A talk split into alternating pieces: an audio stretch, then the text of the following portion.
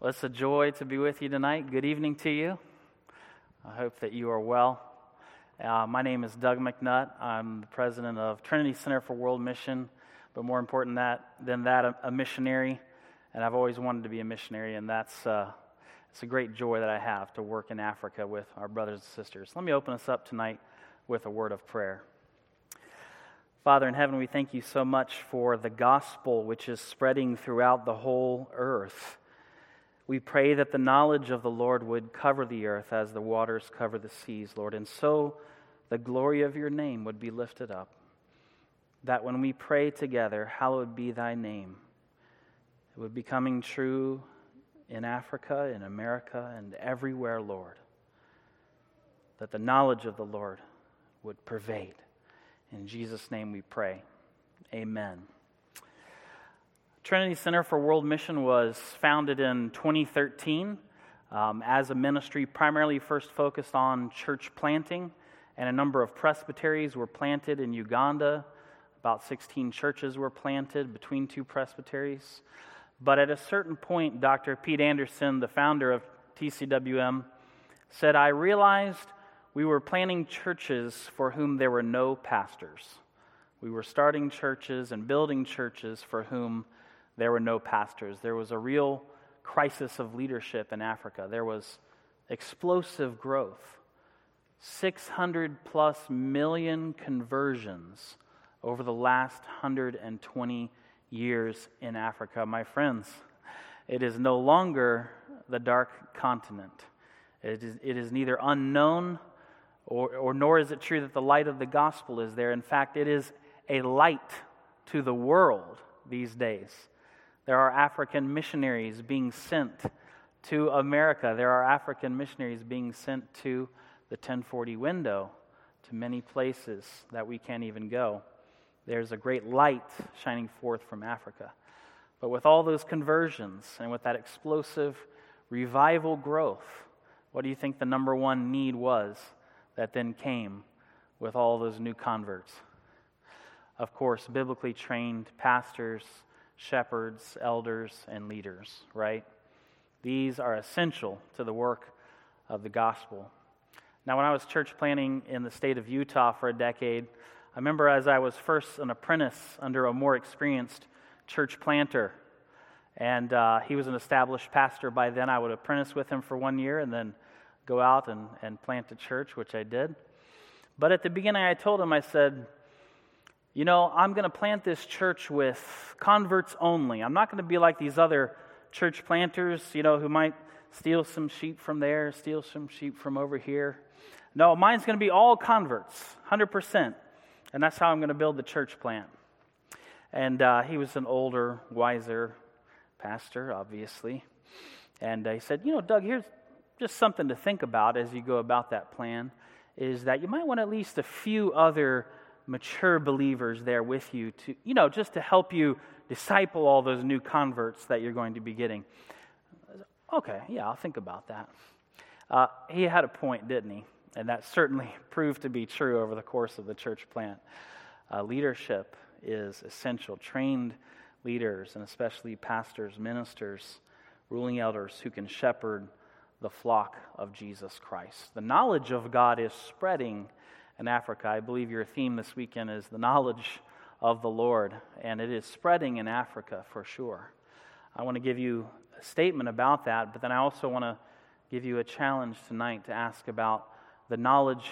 I'll ask the question about the knowledge of the Lord here and now, the here and now, the knowledge of the Lord in this room.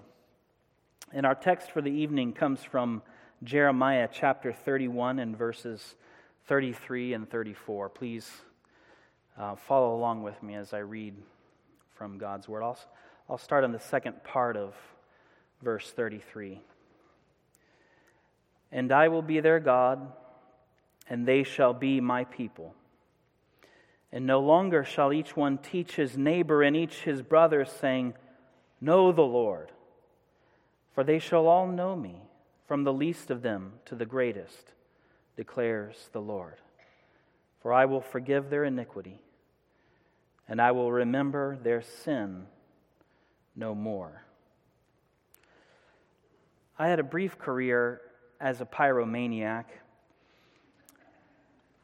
A number of years ago, I owned a property in Alabama, and I began to cut trees and burn piles in the back. And I, I had made an agreement with my wife that at any given point, I would not light more than three large bonfires at a time.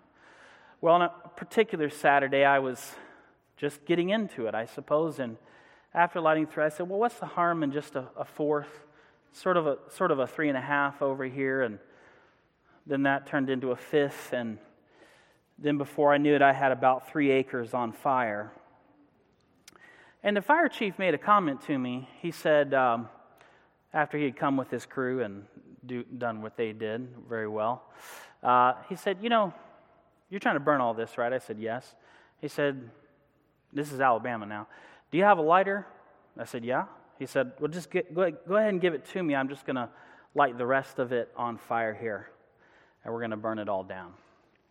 And there was, there was a lot that burned that day in my backyard. Fortunately, not my house or my wife and children. There's a, a good number of them. I have five children and a beautiful wife named Kelly. I wish they could be here with us tonight, but uh, they're at another church this weekend. Um, fortunately, they were okay. But the true knowledge of the Lord, this is the truth, and hopefully, this is an encouraging uh, statement to you. The true knowledge of God is spreading like wildfire, is spreading like wildfire. At the last pastoral conference that I was at, that we were holding um, in Tanzania, in this case, I had a, a pastor who had come from a Pentecostal background, and he had come through our program. He was one of our top students. He was now reformed, having received this great classical reformed theological education. And now he was doing teaching for us. He had sort of come over, and uh, this man was a bastion of great doctrine now, but he could reach the hearts of the people. And I saw him standing there with another a group of about 100 Pentecostals in a room, and he was explaining to them the doctrines of grace in rural Tanzania, right? Giving them the five points of Calvinism. And I thought to myself, now that is something that the knowledge of the Lord is not lacking. It is going forth, it is spreading like wildfire, not only in conversion, but also in growth and in great teaching. With TCWM, we have seven training sites in five countries Uganda, Kenya, Rwanda, Burundi, and Tanzania and looking at expanding into two more. One of them is accredited. We have a campus in eastern Uganda, and we're bringing up another campus in Rwanda and Tanzania as well uh, with accredited programs that we have there. To see these pastors be able to have their dream of going to seminary and of taking that knowledge that they learn and spreading it out to the people. I remember one student standing up at the end of a class that we were holding on the Trinity, the doctrine of the Trinity and he said at the end of the class, I mean, very forthrightly, he said, I've been teaching heresy for 20 years to my congregation on this matter of the Trinity. But now that I've received this knowledge, I'm going to go back and give them what I've learned. So you can see the, the mass and multiplied effect of that, right? If we have 100 pastors in a room together and we're talking together and learning about the doctrine of the Trinity, now they go home to their churches of 100 each You've just affected 10,000 people, right? So the knowledge of the Lord is spreading like wildfire in Africa. Here's a little challenge for you. In our Kenya location, we have a student a couple years ago, I met him there, and uh, he would come up to me and he would say, I'm 95 years old. I'm 95 years old. And everyone confirmed it to me. He had been in the pastoral ministry for over 60 years. He was sort of a father of that area spiritually. And he had labored all that time, planted many churches, preached all this time without ever having seminary education. But now, when the opportunity came, he jumped at it. He may have had to wait till 95, but he jumped at it to receive what? More knowledge of God. And if you ever read the book by J.I. Packer, Knowing God, are you familiar with that book? If you have, you learn there that knowing God is not the same thing as knowing about God, right? We're not just talking about facts, but we're talking about facts combined with an experiential knowledge of God. It's not less than facts, but it's more than facts. It is an experience of God, it is a, a faith in God, a receiving of that knowledge, letting that knowledge change who you are from the inside out. And when you have that, you actually thirst for more. I remember uh, my mentor at Covenant College, a beloved professor of mine, uh, Dr. Henry Krabbendam, and him talking about his first pastorate in California at a small OPC church. And after laboring there for a couple years, one of his elders was converted. Uh, that's always a good thing when you get the, when you get the elders converted, you know. And uh, the elder came to him and he said, "Brother, I used to that Bible used to be so just dry and dusty to me." He said, "But now I can read it by the hour. I can read it by the hour, and I am absolutely sure that there are some in this room that that Bible is dry and dusty to you." And it might be, might be your problem is you need a conversion. The famous converted uh, hi- historical criticism scholar Eta Linnemann, a German, said there's nothing a good old fashioned conversion can't cure. That's true. That might be the problem. It might be, pro- it might be problem number two you've lost your first love. You have the facts, but the experience of God has waned in your life. But look to that Kenyan pastor who took the opportunity at 95 to enroll in Trinity Biblical Institute because he wanted to add, keep learning his knowledge of the Lord, right? How about you? Even when maybe you reach 95, I'm sure I won't reach 95, but if you reach 95, will you still be growing in your knowledge of the Lord? Isn't that a challenge to all of us? It's, it's you know, for pastors, for all of us to keep growing in your knowledge of the Lord. And then you can do what? You can do what Jeremiah says. And I take him to be speaking of the day of the Lord in the ultimate sense, where after, after he recites this beautiful line that occurs from Genesis to Revelation, which I take to be the theme of all of Scriptures I will be their God, and they shall be my people.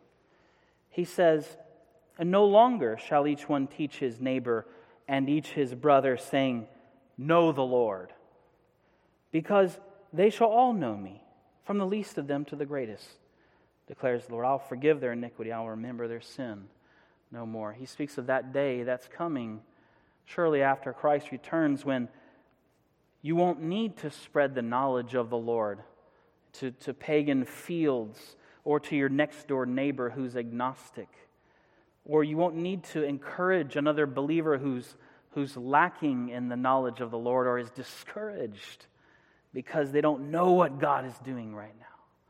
You won't have to do any of that in that day because they will all know Him perfectly in that day. We, are, are, we see as through glass darkly now, but then we will see clearly.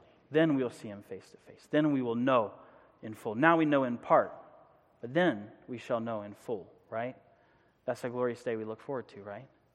But what's the implication? The implication is until you reach that day, you need to instruct your neighbor, saying, What? Know the Lord. Have you instructed your next door neighbor, saying, Know the Lord? Your brother, even, even your fellow Christian?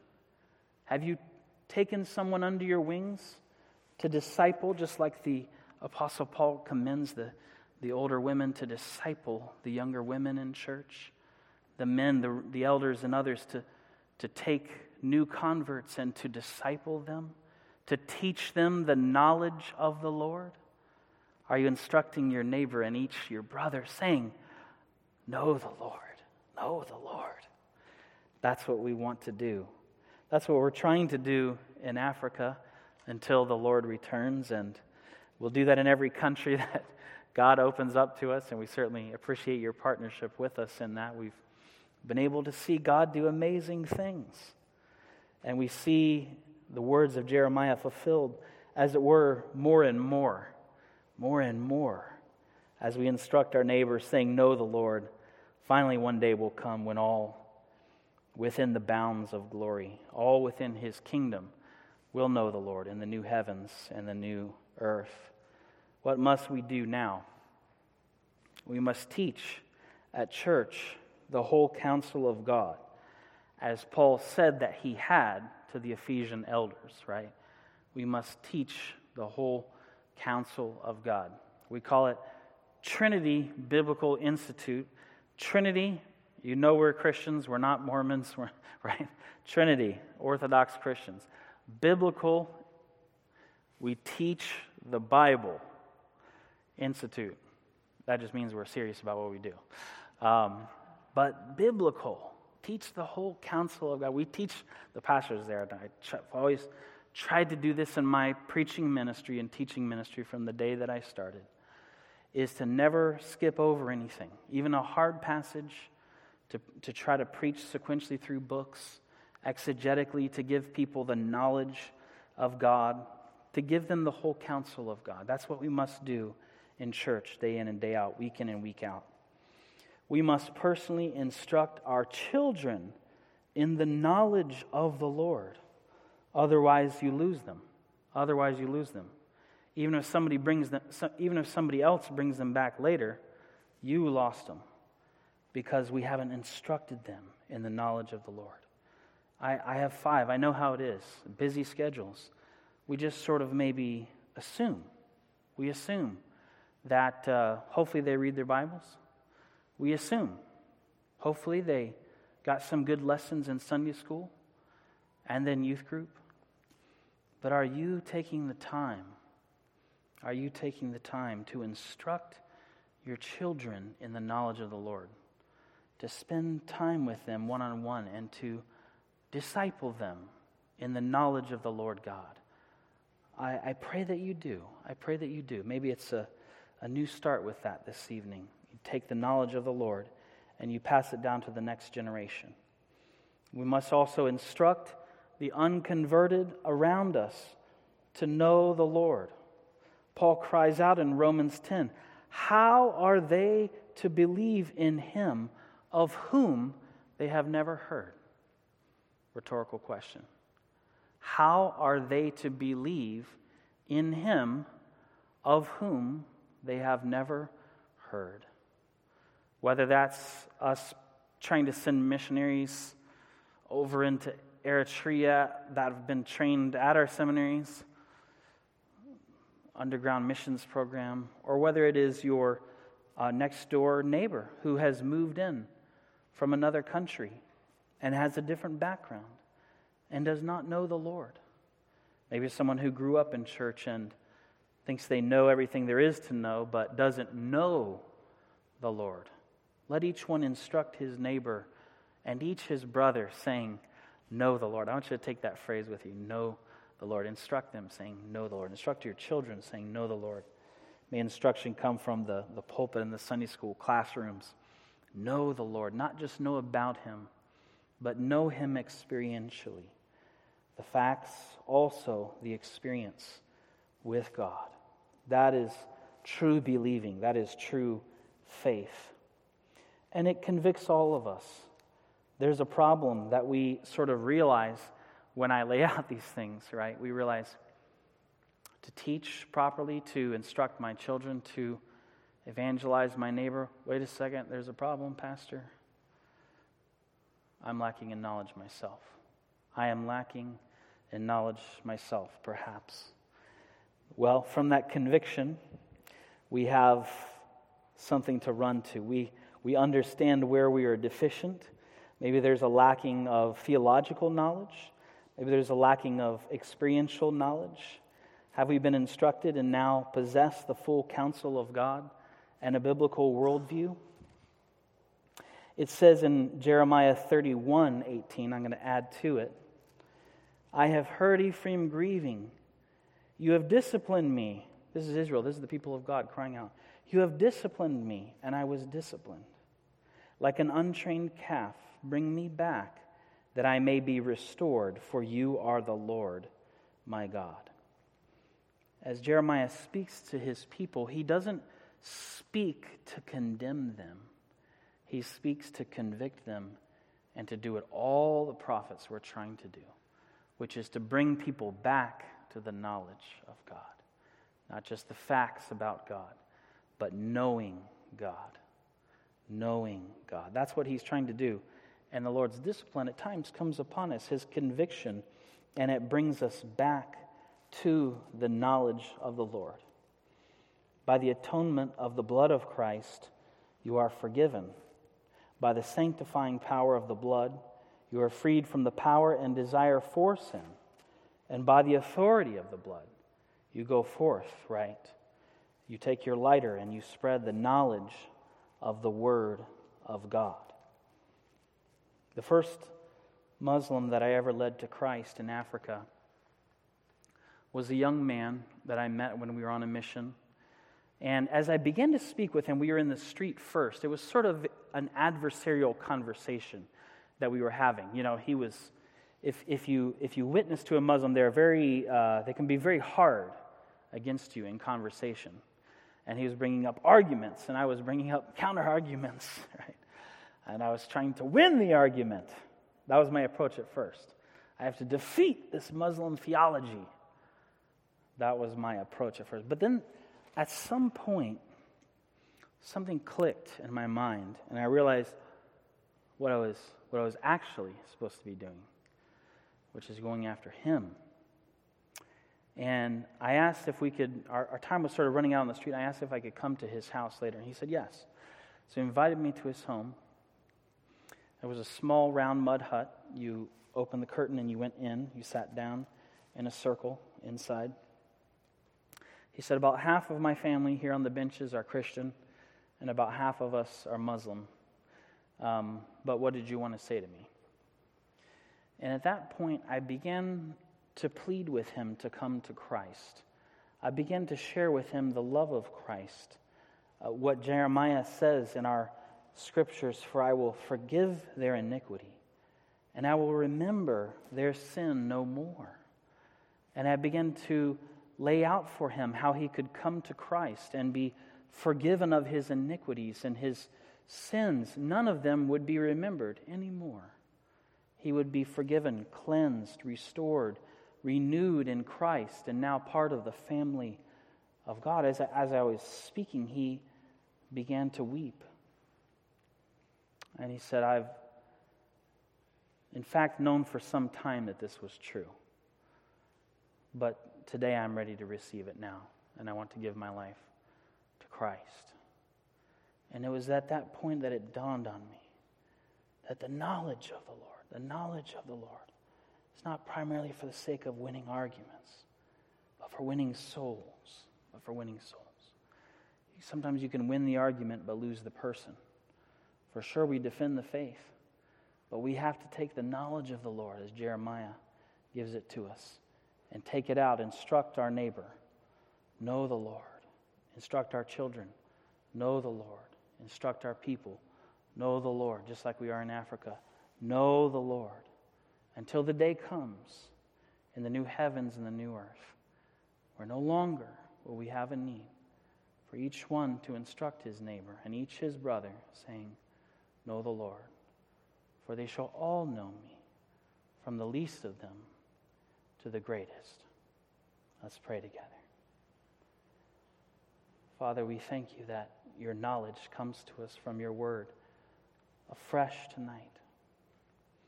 I pray for each a member here, Lord, that you would bless them afresh with that conviction that their sins are forgiven in Christ. And therefore, there is a fresh invitation, no matter what the past is, no matter what the failings, no matter what the struggles are, maybe the lack of experiential knowledge of God lately. But through discipline and through your word, through your love, you're bringing them back to that. You're bringing them back to center. That their iniquities are forgiven. That their sins will not be remembered because of the blood of Christ. And that knowledge, that knowledge of the gospel changes us this morning, this evening. And then we take that knowledge out also to our children, to our brothers sitting next to us in the pew, to also our neighbor know the Lord, know the Lord, know the Lord. Thank you for this word. In Jesus' name we pray. Amen.